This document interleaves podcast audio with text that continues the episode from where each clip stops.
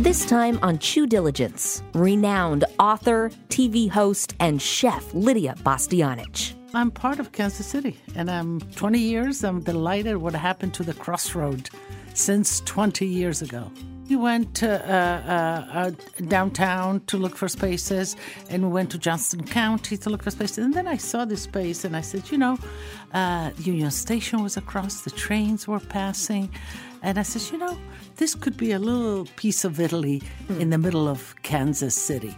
I, I want to collaborate and work together. It makes everything better and stronger.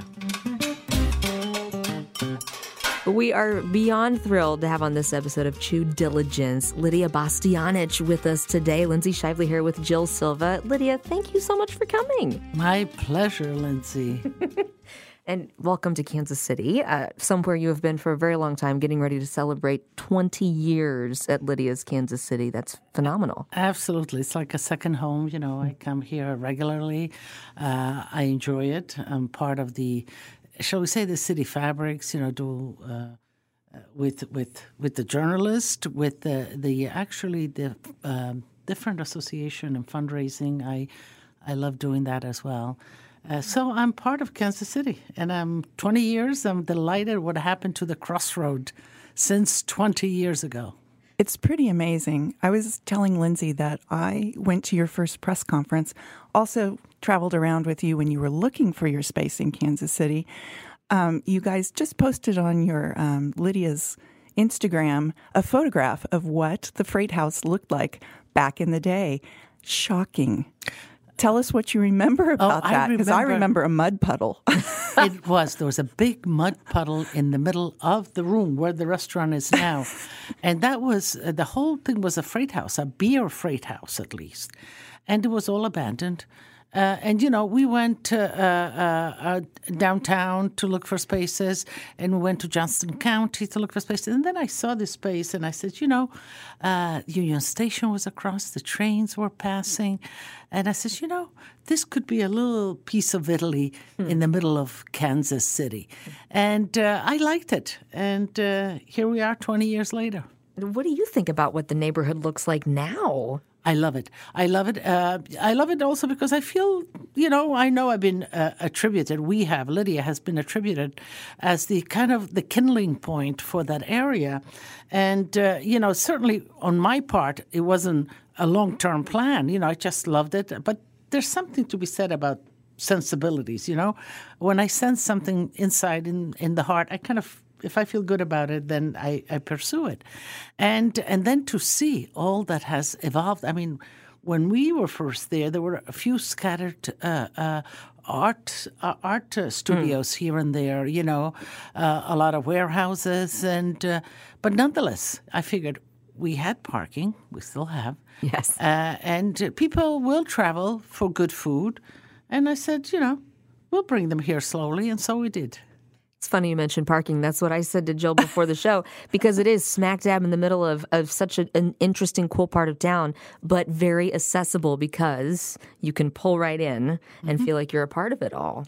Well, that's necessary, you know, especially in a city. Yeah. Uh, and people, and I think Kansas City is a big car city. People travel with their car, right? Mm-hmm. Uh, and uh, uh and so I said, yeah, they need to have somewhere to park their car, but otherwise, you know, we'll we'll create the uh, the the ambience, the food for them.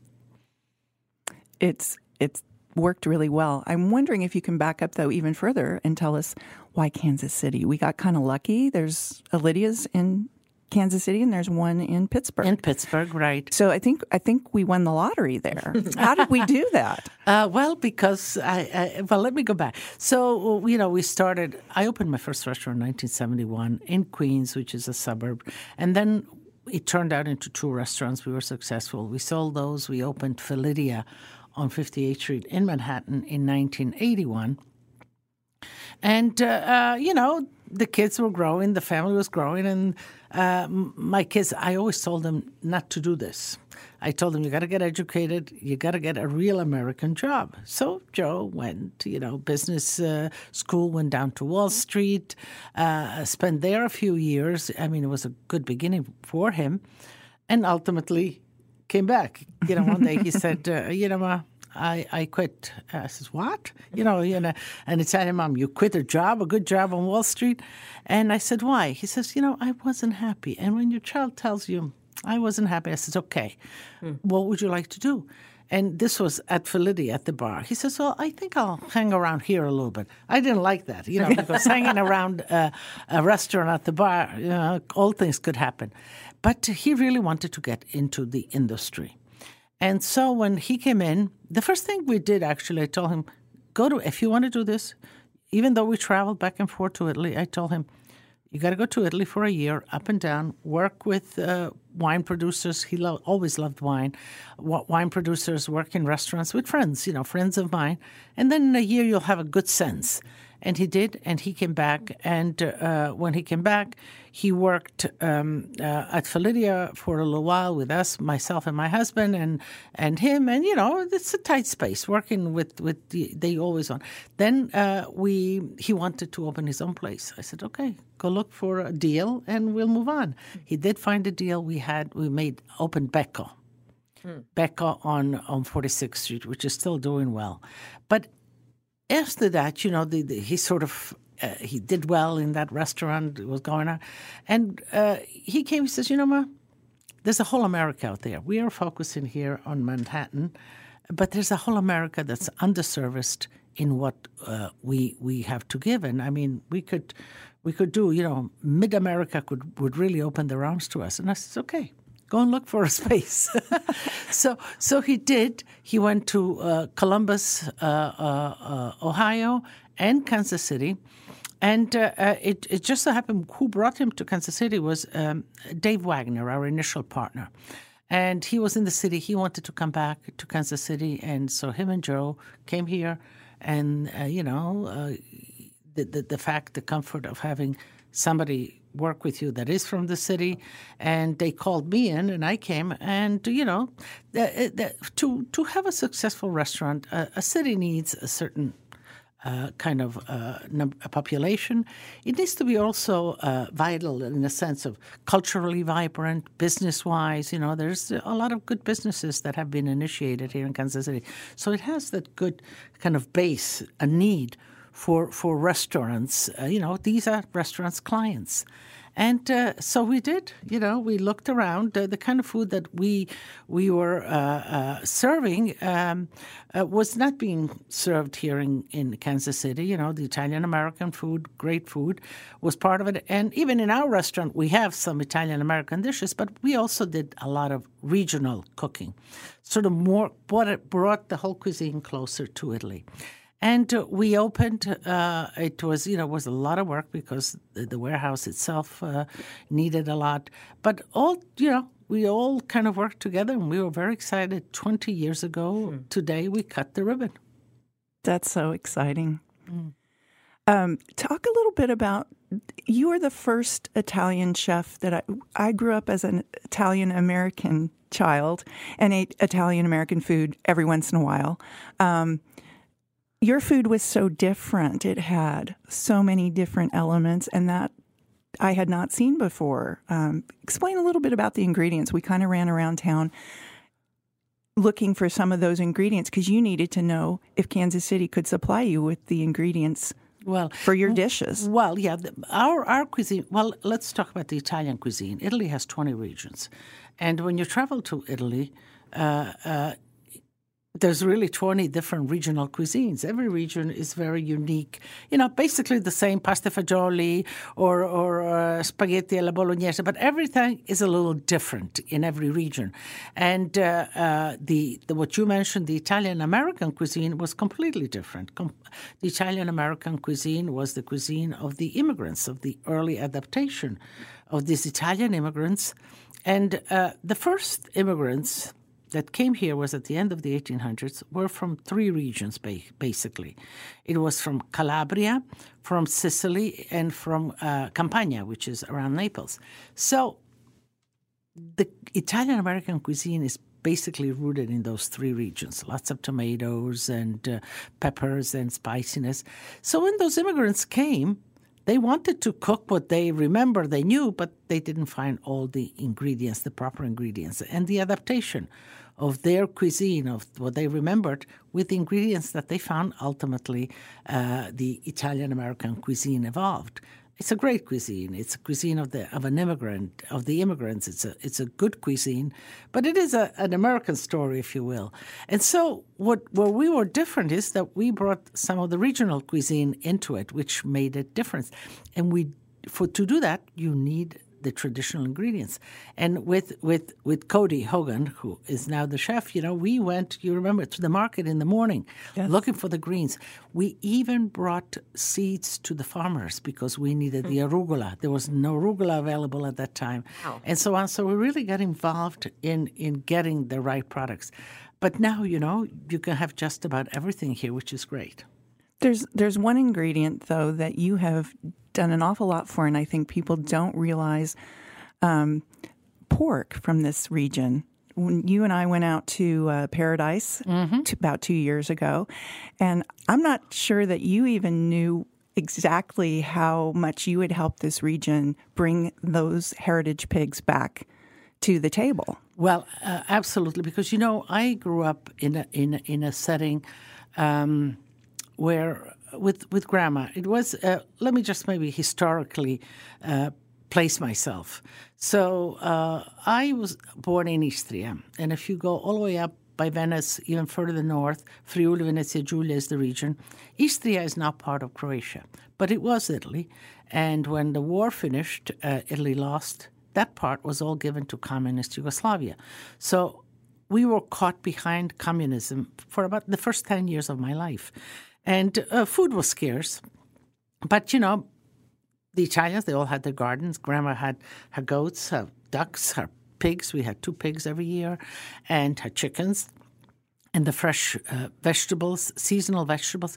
So we made our own olive oil, our own wine. So I was very much, you know, used to having those seasonal, local, great ingredients in a cuisine. You know, as much as we taught the. Uh, highlight the chefs today is about the product. You know, it's it's yeah, it's the if, farmers. If I don't mm. have the product, I can know all the techniques I want. It's not going to come out. So for me, it was always essential to find out that product because it was almost a selfish reason. I know that it would come out good if I had those good products, but it was the way to eat, the way I was raised.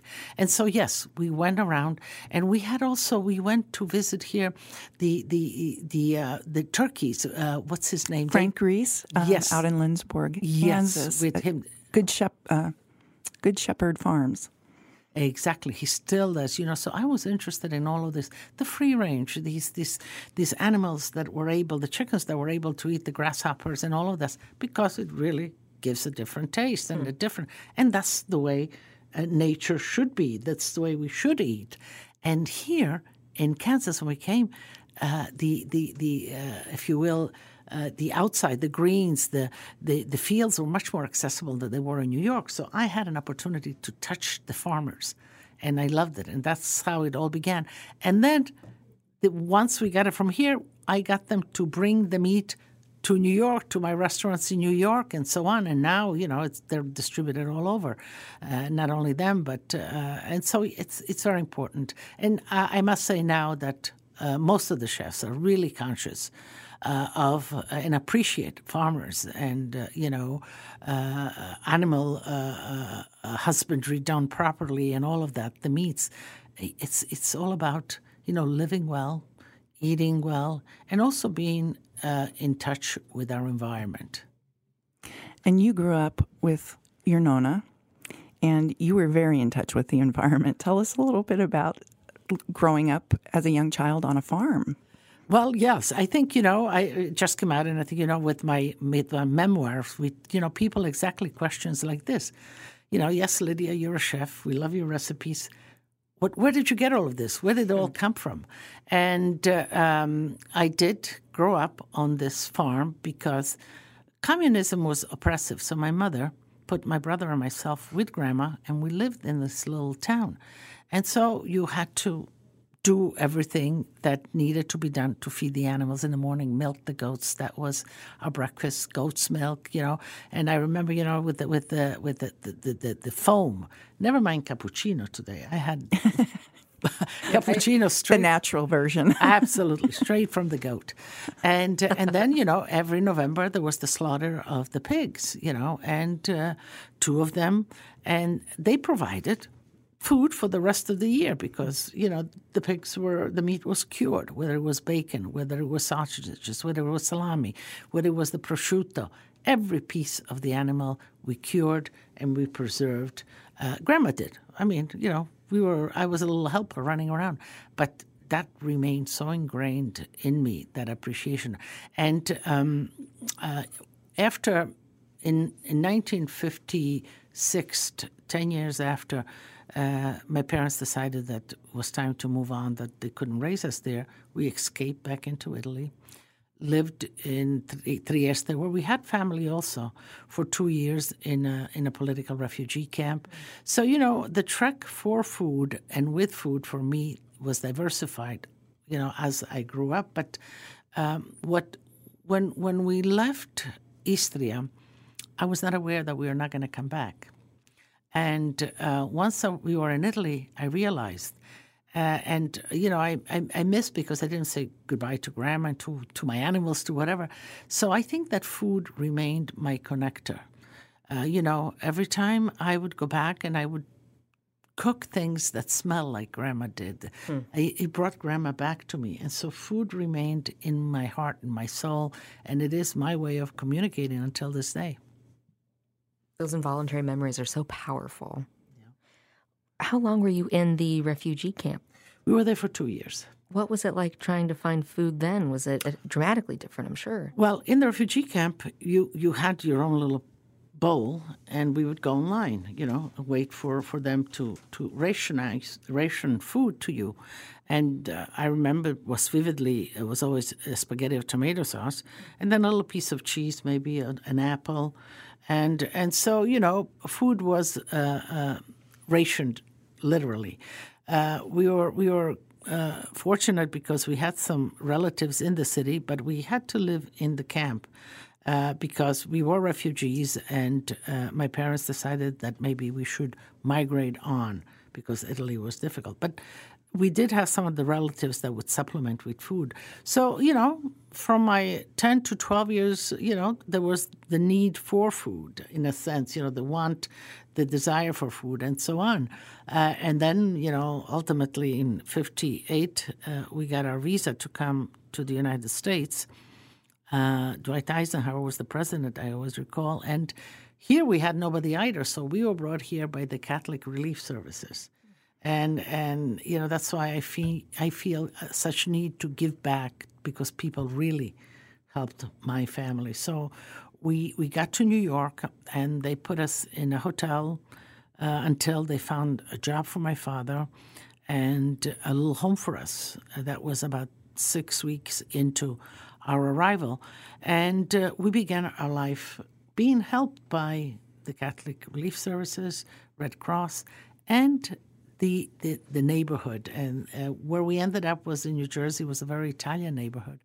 And so the Italian community really rallied up and they brought us food, they brought us chairs, they brought us napkins, everything, you know, to kind of uh, uh, uh fill our house. And uh, ultimately, you know, from there on, you know, as a, as a child, you know, the opportunity of school, of finally having a home, of finally feeling safe someplace and uh, um, uh, you know the opportunities. Like I always say, you know, would I have done this had I not been the immigrant and gone through all that I went? Maybe yes, maybe no. But there's a drive in me, you know, that I guess still is there. You have an opportunity. You got to, you know, you're given this opportunity. You got to take care. You got to make the best out of it. You got to work at it, and you got to. And I think that's what drives me till this day. You had two pivotal um, stories when you were in Italy that re- I remember from reading your autobiography just recently. The one is that you were starting to catalog food in your memory. You did not have, you had rations, but you were starting to catalog, you told me, what your grandmother had served you. Mm-hmm. And from there, you also worked for the nuns. And I think Is that kind of the first hands on in a kitchen that you might have It, it is really you know besides uh, helping grandma, you know, making the breads and whatever she would get me involved. That was uh, uh, working with the nuns while we were in the in the camp. Uh, there was uh, uh, an actually uh, a very altruistic woman, and my mother was an elementary school teacher, and this woman had three children, and one of them was autistic. And so she uh, came to the camp and asked if there is uh, an instructor or something that she could use as, as for the home for to take care of her child. And so my mother was a teacher. She took her on, and my mother kind of worked part time. And this woman, in turn, paid for my schooling with with the nuns. And so I would get out of the camp. Her and I, my mother and I, would get up out of the camp. She would go to her, to the home of this Signora Leonori, and I would go to the school. And in the school, uh, uh, again, to, to sort of help to supplement, I guess, uh, they would put me in the morning when I would come in early, and in the afternoon after I would wait for my mother, or even at lunchtime in the kitchen. And I would peel apples, whatever, but it was the first commercial kitchen big pots, big, big pans, the nuns cooking in their habits, actually. For me, it was very, you know, it was kind of the first experience in a, in a commercial kitchen, if you will. And I kind of liked it. But uh, going back to, to that, to that uh, library of flavors, I would. You know, um, why do I have such a strong recall? I think, you know, food and, and aromas and all of that give you a strong recall anyway. But I was trying to always retrieve the memories with grandmother and the flavor. And so, you know, I would kind of file away in my in my library all of these flavors and I would really look for them because they reminded me, they brought me back to, to grandma and to that courtyard. And till this day, as part of my flavor reference library.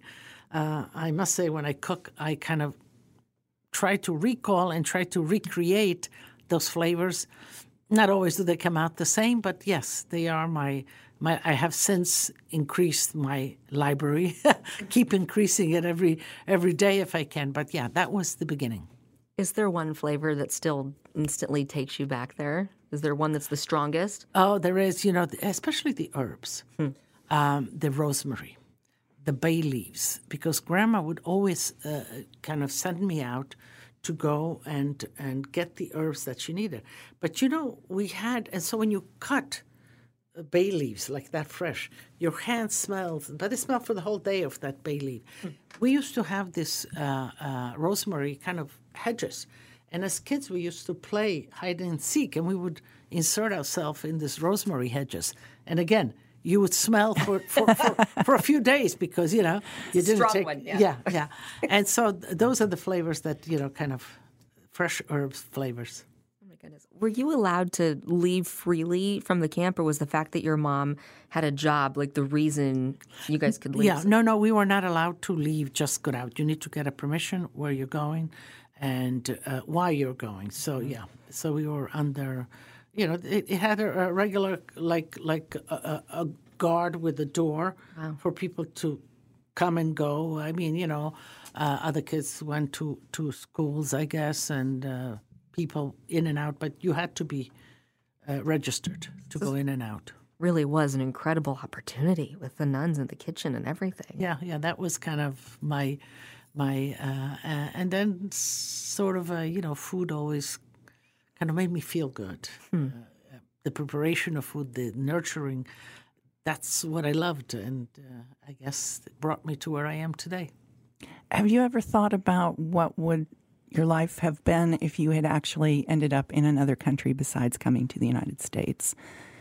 And how that would have been a very different situation for you? I I travel a lot. I love traveling because uh, you know, and I do I do think you know even if I would have remained in Italy, how would have you know lived and that would I would have been a natural there certainly uh, uh, an Italian, and I I think that uh, in retrospect when I think about it, I don't think that I would have ever achieved or had the opportunities that I had or had and still have in the United States, any place in the world. So this truly is your American dream. It certainly is. That's the name of my book, and it is my American dream. It's a wonderful book. Thank Tell you. us a little bit more when you got here and you started to realize that cooking would actually be um, your profession because in in the times that you were growing up, sometimes women were just having families and not having careers, and you you went full force and have become a major force. Yeah, I didn't realize that I. Yeah, I didn't realize that that was going to be my career. You know, I thought, you know, going to school, the academics. Uh, my mother was a teacher. I loved the sciences, uh, and I thought that I was going to go in that direction. But uh, you know, uh, I came here, needed to help the family first. When my mother was was working, uh, I cooked a lot for the family. Being in young, 12, 13, you know, she would leave me like all the set, the beans are soaking this and that, put this to cook, cook for half an hour, add that to it. And I would make uh, dinner. And then, uh, you know, I began working part time. Uh, at 14, uh, I started in in uh, in the bakery, which was across the street. It was actually Walken's Bakery, Christopher Walken, and his The family. Christopher Walken. Exactly, we're still friends. uh, that's and he would come on the weekends too. He had two, bro- three brothers. Uh, there were three brothers. They would all come and help. I would work on a weekend, but you know, I realized that food was I loved. I loved yes, kind of selling it, but also I would go in the back when somebody needed a birthday cake or something and decorate it. Learn from the from the pastry chefs. I love that. And uh, then when I went to, to college in the city, uh, restaurants, working in restaurants, kind of, you know, like everybody else does. And I ended, always ended up in the back. The chef was gone or something, making a pasta or something. So I realized that, uh, you know, I, I did that with ease and I loved it. But what really turned it around, I think, is, you know, I met my husband who was also an immigrant. He was in the uh, restaurant business. He was um, uh, actually a maitre d' in Romeo Salta, which was a, a prestigious Italian restaurant in Manhattan. And that's when I kind of began to to get ever more. You know, he would take me to these good restaurants, and uh, I got to know. I said, "This is, you know, I really would love. I would love to know how to do that. I would love to know how to do that." And then, um, you know, we had uh, our child Joseph first, and he wanted to open the restaurant. My my husband, and uh, in 1971, this small restaurant, and I told him, "I'll help you," but I wasn't certainly a chef at that time. But I had this this passion I loved. We at that time we took we took on we hired an Italian American chef because that's what was popular, the cuisine that was popular, and uh, um, I decided that I wanted to learn more, so I became his sous chef, and for ten years I worked with him in the kitchen, in our kitchen. And uh, uh, there, I really honed my skills as a chef, and and I began to insert these recipes that were regional that we cooked at home. And what I noticed was that people would be curious about them. We would make like polenta, and uh, we would bring. I would bring out to the tables to like polenta with venison guazzetto. You know, that's in the seventies. That what's that? You know, but I would bring for to tables to taste without charge and let them order what they want. And so I began to get this feedback. This is great stuff, and feedback also on my own capabilities. And uh, in 1981, we sold, by then we had two restaurants, and we opened Felidia, and there I became the chef. And I began cooking regional Italian food. But Felidia d- almost did not open. Uh, because, This know- is, this is yeah, it's scary to think that it almost didn't open. well, we almost we invested everything we had gotten out of selling those two, plus my mother's money, everything, you know, because you know we were not used to uh, going over budget. The, we had made a budget. We thought that we would uh, fit into it, but uh, the home needed underpinning. These all things that we did not plan on, and these are big expenses. And so financially, we almost didn't open it. And even when we did open it, decide to open it, uh, we left the unfinished parts, kind of the, the cellar, the background, a lot of unfinished parts, so we can finish the dining room. I can have my my range, uh, my stoves, and I can cook. And uh, uh, we we opened, and uh, you know it was it was a good opening. Uh, people right away came to visit some of the old customers, new ones, the press. And some really famous people. We need to talk about some of the really famous people that sat at your table. I think one of them was Julia Child, and the other was James Beard. They came together. Know, they called, they're both two towering figures. Oh. They were big when they entered through the door. You know, I look over, but they did, and they were curious about what was this Italian woman chef cooking this different Italian food. And specifically, Julia Child, she wanted to know the risotto. She wanted me to teach her how to make the risotto. And it was a mushroom risotto, I remember. And so we kind of, they came back a few times and we became friends. She came over the house. I gave her a lesson in risotto. She knew how to uh, uh, make risotto from then on. She invited me on her show, which was the Master Chef series. And ultimately, that's where I kind of uh, got the, the offer from the producer, you know, Lidia, you're pretty good. How about your own show? and so and so it went. And 30 years later, PBS has been your home for it, all those years. It has. Um, were you nervous about going on TV at the first time? You know, uh, I, I I was in a sense.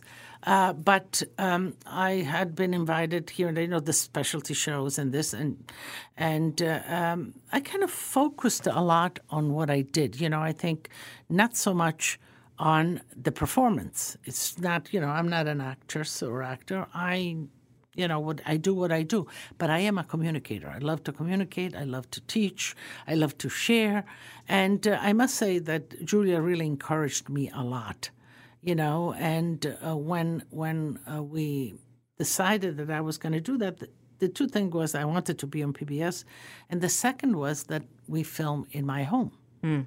Now, my home was precisely because I was comfortable in my home. You know, in a studio, I didn't know how to handle a studio, so they agreed. And they came into my house. My house was wrecked because they put all kinds of uh, uh, wires and equipment. But I cooked comfortably. I was on my stove. I knew where my knife was. I knew where, you know, how to handle everything. And so it began like that, very much in comfort in my home, sharing what I love to do and the history of it. Was you know, that common to do that in a home at that time? No, no, no, okay. it was not. It was not. Although Julia did some of, and I, you know, everything that I kind of initially is uh, in Julia's kind of mimicking, or but she encouraged me she did a lot of shows out of her kitchen too. It's lovely that she just wanted to lift up another woman instead of seeing it as any kind of competition. Oh, absolutely. Uh, I mean, she was she was so giving, hmm. uh, you know, and even the style that she thought because. Um, you know, a lot of times chefs go out there on television and they produce this uh, elaborate thing, and yes, beautiful to look, but f- for the viewer, what benefit do they get? Uh, she was always uh, concerned that the viewer would be able to cook, to do what she does. Hmm. And I said, that's the way it should be, you know? If you're showing something that you love to do, you want other people to do it. You want to be an instructor instructor for them. And she, she was the one that really set the example as far as me uh, in my show. And since then, I mean, cooking shows have exploded, and so many people come and gone and you are very much ever present. Is it is it your authenticity? Is it the keeping the recipes simple? What do you think it is? I, I think it's all of those things. I think that uh, you know.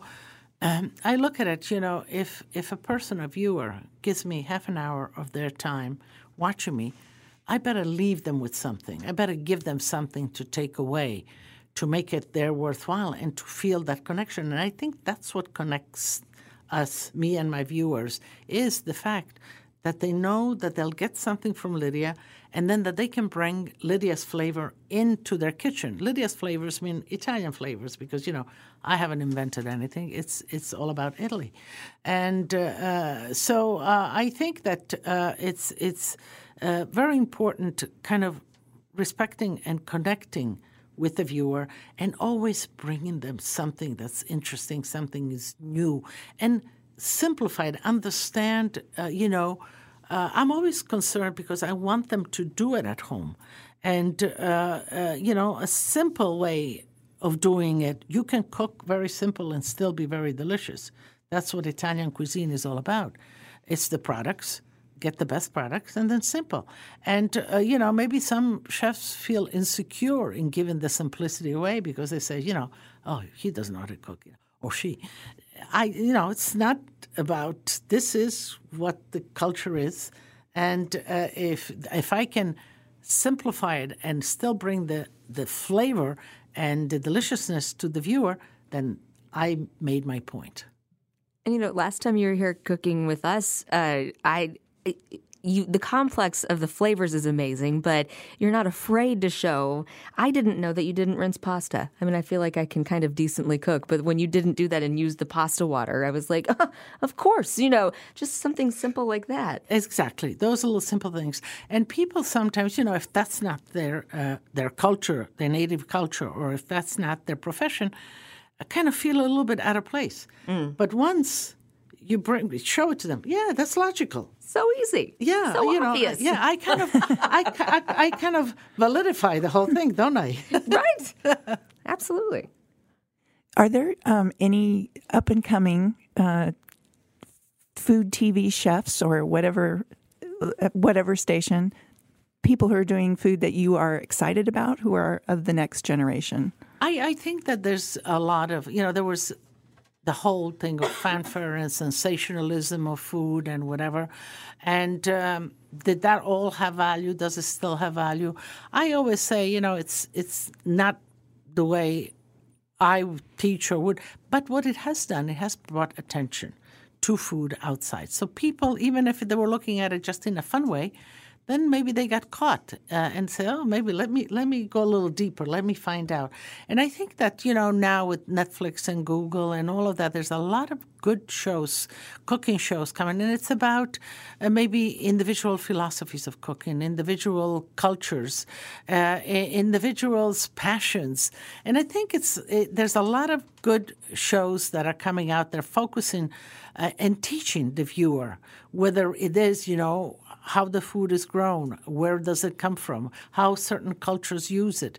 You know, it's beautiful to see also the passion of certain young chefs. How do they get into into this business, you know, and and that's very important for young people out there that you know are kind of thinking about uh, getting in this industry, or for that matter, in, in any other industry. You know, if you have a passion and if you love something, pursue it. See give it but you know it's all about a lot of hard work and and dedication and all of that. So i think that there's a lot of good shows uh, coming up. There's uh, travel involved in with food.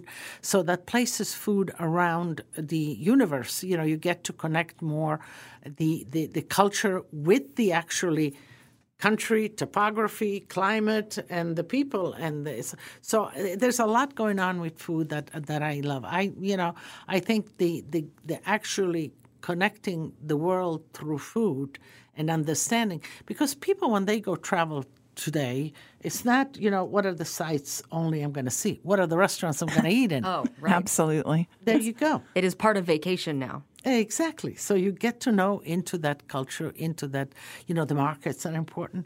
So I think there's a lot of good shows that are valid shows that are coming out that are teaching different aspect of food uh, to the viewer. Is there the next Lidia though? Have you have you spotted anyone? because obviously Julia spotted you, and I'm curious if you're seeing anyone out there that you're particularly um, a champion of or, or think they're really doing a great job? I, I think so. Uh, I think there there are. You know, uh, I certainly uh, of of of my time. Uh, I, I'm looking. I'm, I'm, very critical, I must say. You know, because sure. in a sense, no, no, you want you want uh, whoever that might be, to really be true to themselves, and you want them to be, uh, you know, and, and, at the same time, you want them to be instructive. So I think I think that there there there are. Uh, um, uh, out there, uh, I'm, I'm looking. There's this this young, I think, Israeli woman that's that's coming up that I'm checking out. I think she has, you know, the guts of a simple, straightforward cuisine. It's so interesting you talk about travel and how food is such a part of that now. What's your advice to someone? Because I find, you know, it's difficult to find that on your own, the authentic experience when you're going somewhere. What do you do when you're traveling if it's someplace you've never been? Yeah, you know, it, it, it is. You go to, you know, any any connections that you have within that country, it's always good. You know, the press is always kind of snooping around. So if you know anybody uh, uh, in the press there, you could.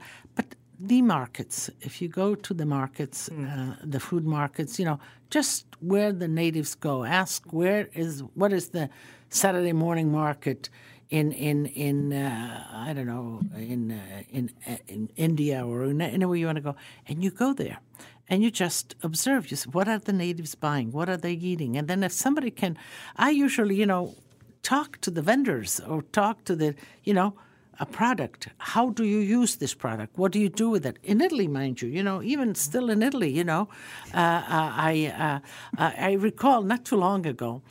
I was, and there was a mound of fennel, and there was this small farmer. His his his nails were full of, of the earth still, you know, you know, really, really. And but he looked so happy with his little hat. And I said, "How how do you cook your fennel?" And he says, "Cook the fennel?" And he told me in Italian. Un, uh, il finocchio cotto non vale un fico secco. So, I mean, cooked fennel is not worth a dried fig evidently he never cooked his fennel. He loved it crunching it and raw and whatever. And this is a guy that, you know, and so it made me think, yes, you know, if you take a nice crispy fennel and you munch on it and you get all that licorice, that sweetness, that that when you cook it, it's a different, you know, you lose a lot. So talking to the people that actually grow it or in there more about their product will will take you someplace. Is that fun? Just continuing to develop even how you cook with, with ingredients like that. Oh, continuous. It's it, that's what's beautiful about food. It's a continuous ev- uh, evolution. Uh, food, you know, evolves. One would say fast if you look at the uh, uh all the different cuisines, the foam, the chemical. But the real food evolution is a slow evolution, but it does evolve. So uh, now what we're seeing, I think, here is the evolution basically health wise, what I saw from my grandmother to now is the use of fats. That was the big one. You know, she used a lot of the pork fats and all of that, which is, you know, now it's uh, basically oil and all of that. But what I see in America and I love is this reverting back yes. to the seasonality, to the local products, to the uh, appreciating really the farmers, the, the, uh, you know the the cheesemakers. The I mean, they're uh, they're sprouting all over the United States, which is wonderful. You have um, another family member that's very involved with what you do, and we haven't talked about her yet. Your daughter, Tanya. Tell us how she is part of um, what you do, and also I saw that your granddaughter is going to be on a show coming up. So, are we keeping it all in the family? Well, let's let's start with the last one first. Uh, my grandkids and my family, you know, house. The show was taped in the house. Whoever passed by, I would pull in, and so they were small. They were part of it. My mother, and now they're big. Now they're, and then there was a period, you know, when they kind of want no part of it. now they're away into in college, in high school.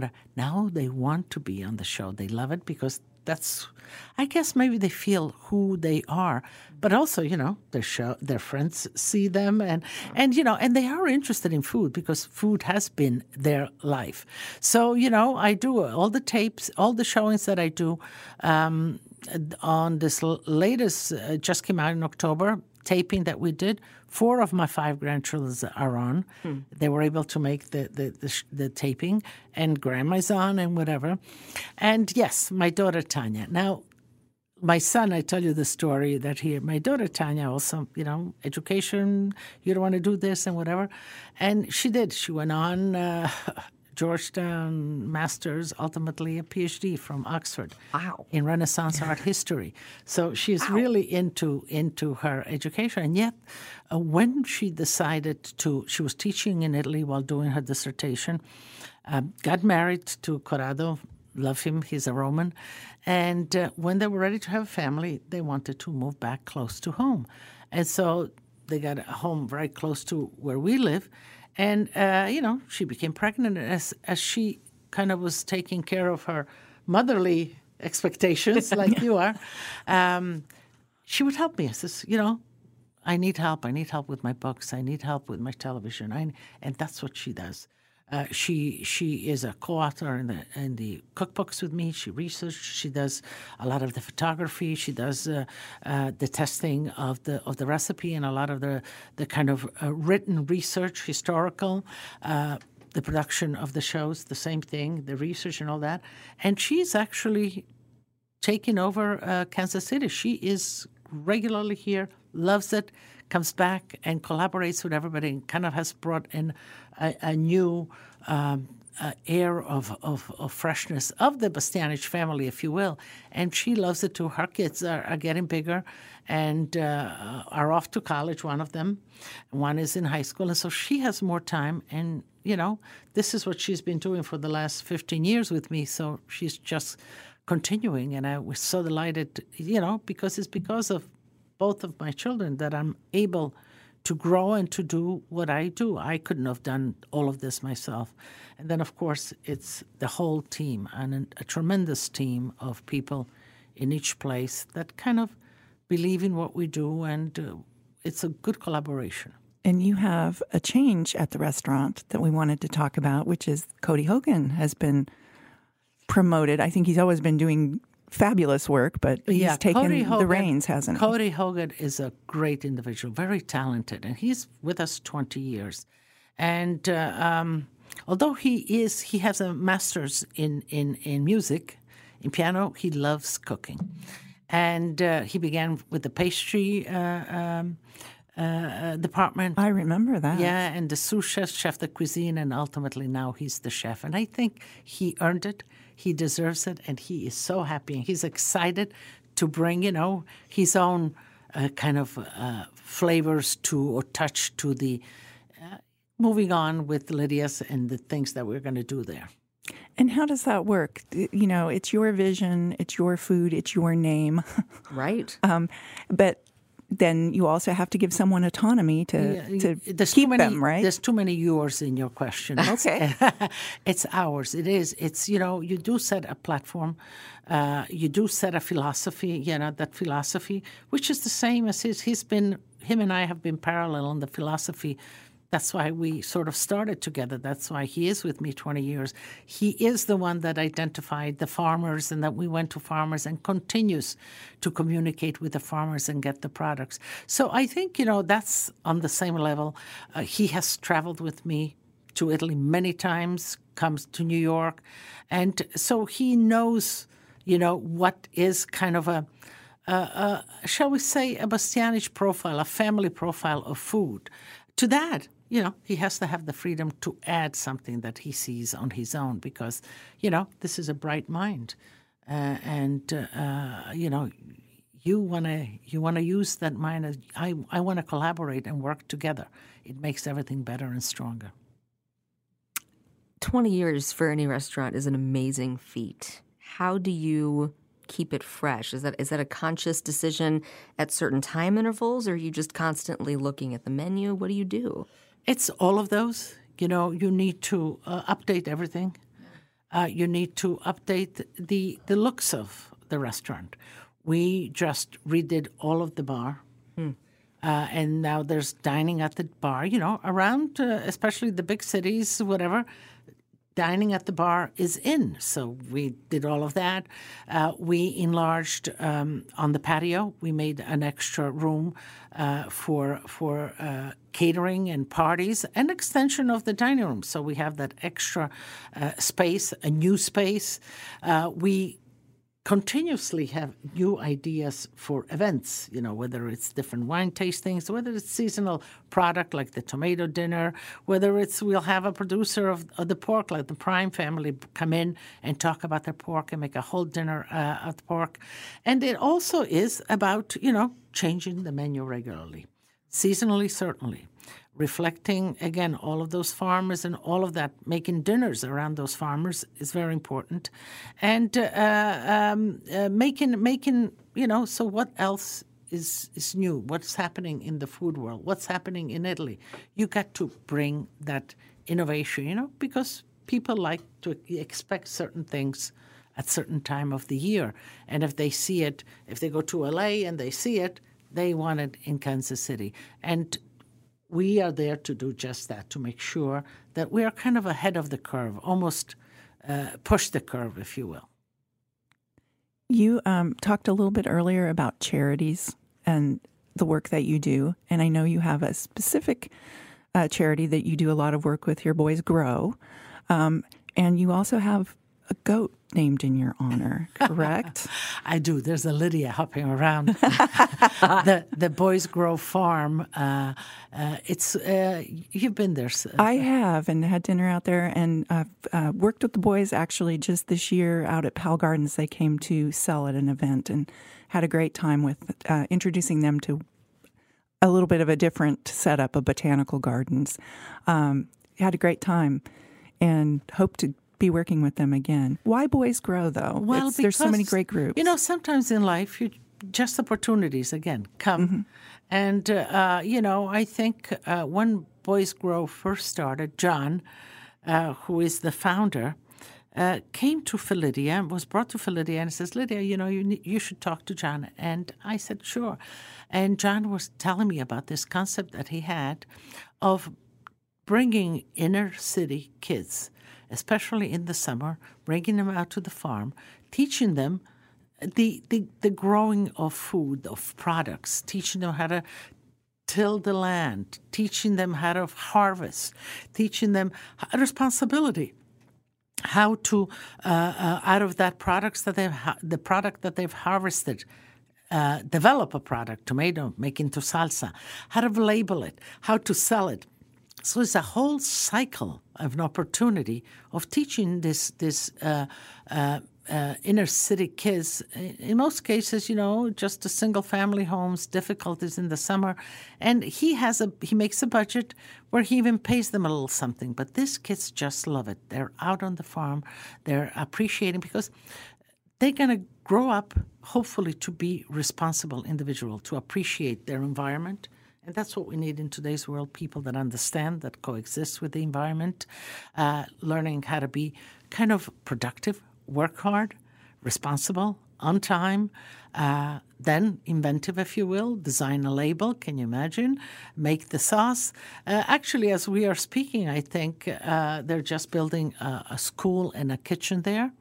That is what I heard, and uh, they're very. The boys were very excited about it. But I also have to say they're amazing sales salesmen. They are really learning how to speak to their customer and engage them and uh, really talk about. I was I was very impressed. It's very hard sometimes to get teens to look you in the eye, let alone right. yeah. sell their product. Uh, they were working hard to get me to buy one of every one of their products. Oh, were they? so they achieved their their their. Yeah. I think I think I took you know four of the five. Yes, because I, I said I, I knew that one of them. I said I have that at home, so I'll I'll take the other four. And the young man said, "Great." Got it. no, no, they are. Will that be by cash or card? there you go. There you go. Get that money in. Uh, but you know, we do uh, at least once a year an event for them, uh, and I think this year we always, as Lidia's, would would uh, supply the food. We had it at Lidia's the first two years. Then we had it out on the farm, and this year for the first year they had other restaurants involved, which is great. They're extending it into the community, and uh, and uh, the community is really beginning to support them. But what, what was great at this event, you see these kids get up there and present a speech and whatever, and that's also a lesson in life. How hmm. do you approach? How do you communicate? And, and on top of that, what they make is really good. well, absolutely. You know? Yeah, I'm really enjoying. I'm on the jalapeno mustard right now.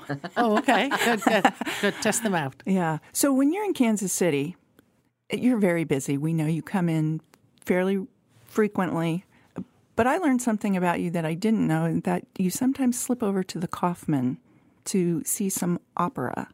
I, I do. I love classical music. Actually, when the Kauffman Center was in its beginning, we even had fundraisings for the uh, for the orchestra. Actually, the whole uh, and uh, you know, again, uh, I, I that nurtures me. Art, if you will, music nurtures me, and it's important to have it as part uh, of a community. And on the other side, these are also the customers that you know. So it just benefits everybody.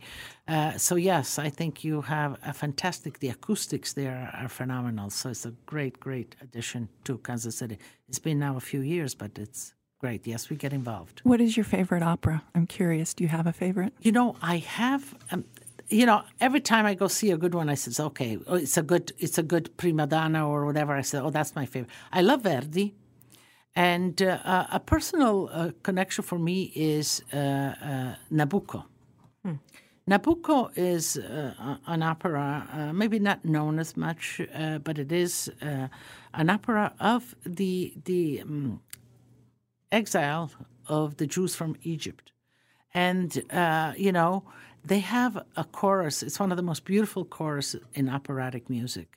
It's a chorus usually of two hundred voices and it's actually when they're singing the aria is va pensiero go thoughts and the God thoughts va pensiero sull'ali dorate on golden wings and it's um, a thought of the land that they leave behind and as immigrants uh, the Istrians adopted this as their hymn. And whenever, you know, even here in America, when the Istrian community would go, go get together, the song Va Pensiero, this this kind of uh, core, core, chorus uh, rendition of it, would always come out. So I, I am very attached to that opera, but I love the the, the, the, the, the aria and the chorus. When it, it's it's it makes me shiver. Do you ever have time when you're here to eat anywhere else? Do you have a spot that you love? Well, this morning, I went for breakfast at Succotash. Oh. Do you like that place? Oh, yes. yes. Great pancakes. Yeah. yeah I had, I had a an addition of a pancake, which which was like a moon, the size of a harvest moon. it was so big, you know. So yes, we did, and uh, um, was it, I think it's uh, uh, uh what's the name? Uh, the owner, Beth. Beth Beth, Barden. right? Mm-hmm. Oh yeah, mm-hmm. she was so adorable. She came over, and so it was nice. It was it was nice to see. Also, there was a lot of young students there. I guess from the schools there. Oh yeah. Mm-hmm. So it was nice. I try. I try to get to as much as, but on on you know the peak hours, lunch and dinner, uh, I, I stay at at Lidia's. Sure. And tonight you have a very special dinner. What will be on that dinner celebrating your 20th anniversary? Well, celebrating our 20th anniversary on this gala dinner will be the all-time favorites, plus the new ones. So the frico is going to be there. Uh, the stuffed cabbage is going to be there. The chicken with lemon and olives is going to be there. The um, ossobuco, the pork ossobuco is going to be there. Uh, then, of course, we have the pasta trio. And gnocchi with duck guazzetto is got to be on it. So there's going to be the traditional plus some of the new additions. One of my favorites is the polpi, Polpo. That's going to be there. It's yeah. going to be there? Oh, sure. Okay. Oh, sure. Octopus and potato and uh, frisee salad. Exactly. Ooh. Exactly. Yeah. It's so unusual. It's, uh, you know, I mean, you just don't find that in every restaurant. So. Yeah. Well, that's good. Yeah, it's, good flavors. That's an old recipe my grandmother used to make. Uh, she she didn't elaborate as much, but it was octopus, potatoes, and onions, and oil and vinegar dressing, and uh, you know that goes back to that memory recall, if you will. Absolutely. Does that make it so much more special when you're cooking with your own grandkids? Uh, it uh, it's you know cooking uh, with with them. It's uh, for that matter, you know whether it's grandma or or mother or father is the connection because food is a connector, uh, and uh, you're teaching them. You know, with food you can teach so many things. You can, you know, I certainly tell them, share them my stories the philosophy of you know not wasting anything, how food uh, wasn't so available for us, how how we respected, how we ate seasonal. So you know it's in in a, in a sort of setting very simple that you can tell them uh, many things, and uh, you know express this this kind of. Uh, affection and nurturing uh, desire, but also I think um, food uh, gives roots, gives stability uh, it identifies you with who you are. You know, we all have, I guess, at our holiday dinners, there's one or two foods that come that are very family traditional.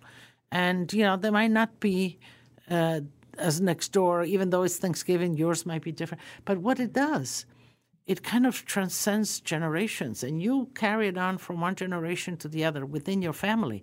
But what it does, it gives you that strength and that root that you belong, that this is the flavor that ties you with your ancestors, with your cousins, even though you might not be talking to them or whatever.